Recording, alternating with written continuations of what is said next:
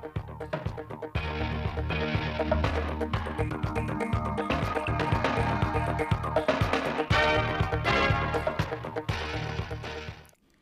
kính chào quý vị và các bạn đến với bản tin thời sự phát thanh trực tiếp 16 giờ ngày 24 tháng 2 của Đài Phát thanh và Truyền hình Thanh Hóa. Chương trình đang được thực hiện trực tiếp trên sóng FM tần số 92,3 MHz.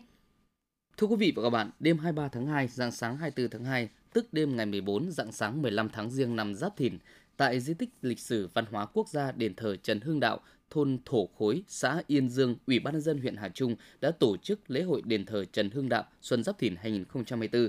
Dự lễ có đồng chí Lại Thế Nguyên, Phó Bí thư Thường trực tỉnh ủy, Trường đoàn đại biểu Quốc hội Thanh Hóa, các đồng chí trong Ban Thường vụ tỉnh ủy, Phạm Thị Thanh Thủy, trưởng Ban dân vận tỉnh ủy, Chủ tịch Ủy ban Mặt trận Tổ quốc tỉnh, Đào Xuân Yên, trưởng Ban tuyên giáo tỉnh ủy, Nguyễn Văn Hùng, trưởng Ban tổ chức tỉnh ủy, Trần Văn Hải, Bí thư Đảng ủy khối cơ quan và doanh nghiệp tỉnh, đồng chí Lê Đức Giang, Phó Chủ tịch Ủy ban nhân dân tỉnh, đại diện lãnh đạo các ban sở ngành cấp tỉnh, các huyện thị xã thành phố trong tỉnh, ban liên lạc họ Trần tỉnh Thanh Hóa cùng đông đảo nhân dân du khách.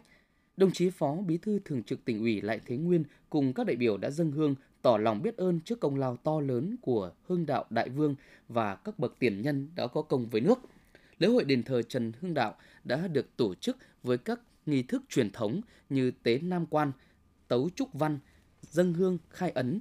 Đúng 12 giờ đêm ngày 14, dạng sáng ngày 15 tháng Giêng, đồng chí Phó Bí thư Thường trực tỉnh ủy Lại Thế Nguyên đã thực hiện nghi thức khai ấn đền Trần, cầu mong quốc thái dân an, nhân khang vật thịnh.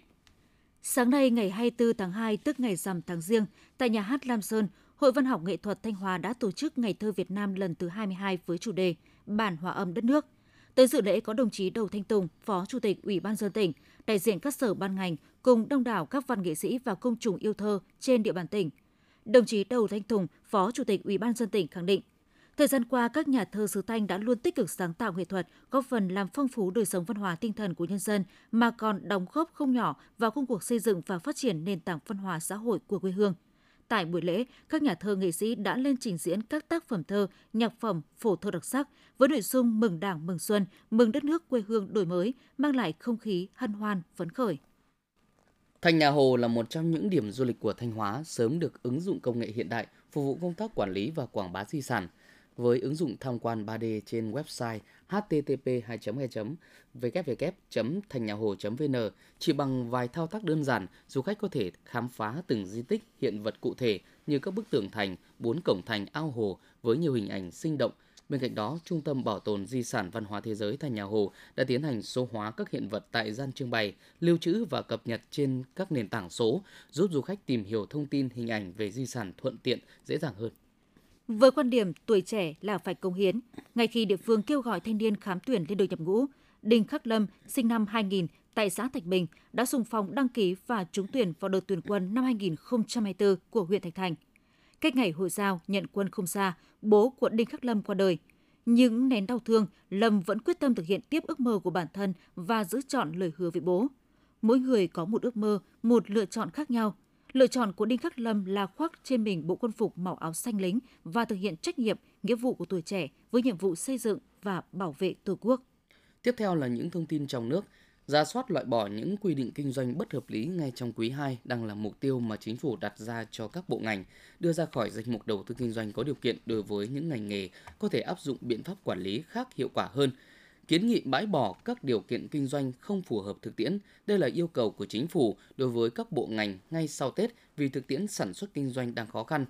Năm nay được xác định là năm kinh tế Việt Nam phải bứt phá để bù đắp cho những khó khăn của hai năm qua. Cải thiện môi trường đầu tư kinh doanh đang được kỳ vọng sẽ có một năm mạnh mẽ nhất trong những năm qua để có thể hỗ trợ nhiều nhất cho việc tăng tốc của nền kinh tế.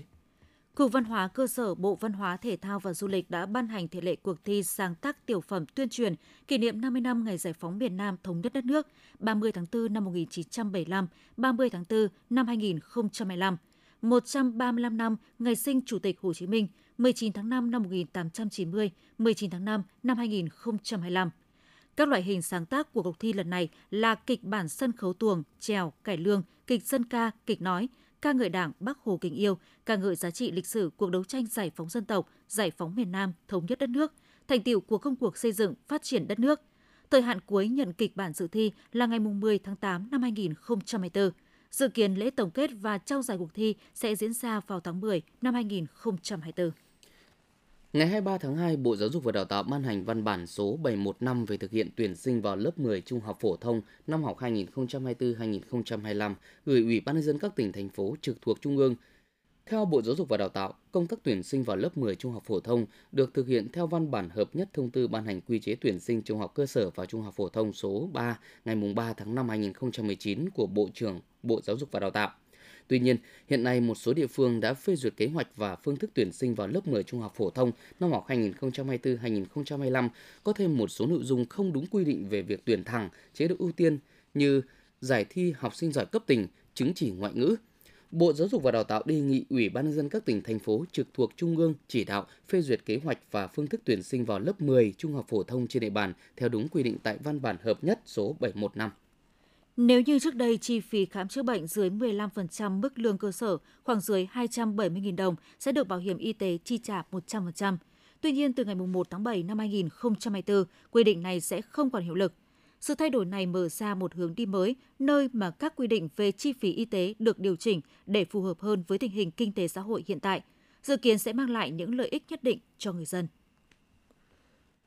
Theo quy định mức đóng bảo hiểm y tế cho hộ gia đình được cập nhật, người đầu tiên trong hộ sẽ đóng 4,5% mức lương cơ sở, người thứ hai đóng 70%, người thứ ba đóng 60% và người thứ tư đóng 50%.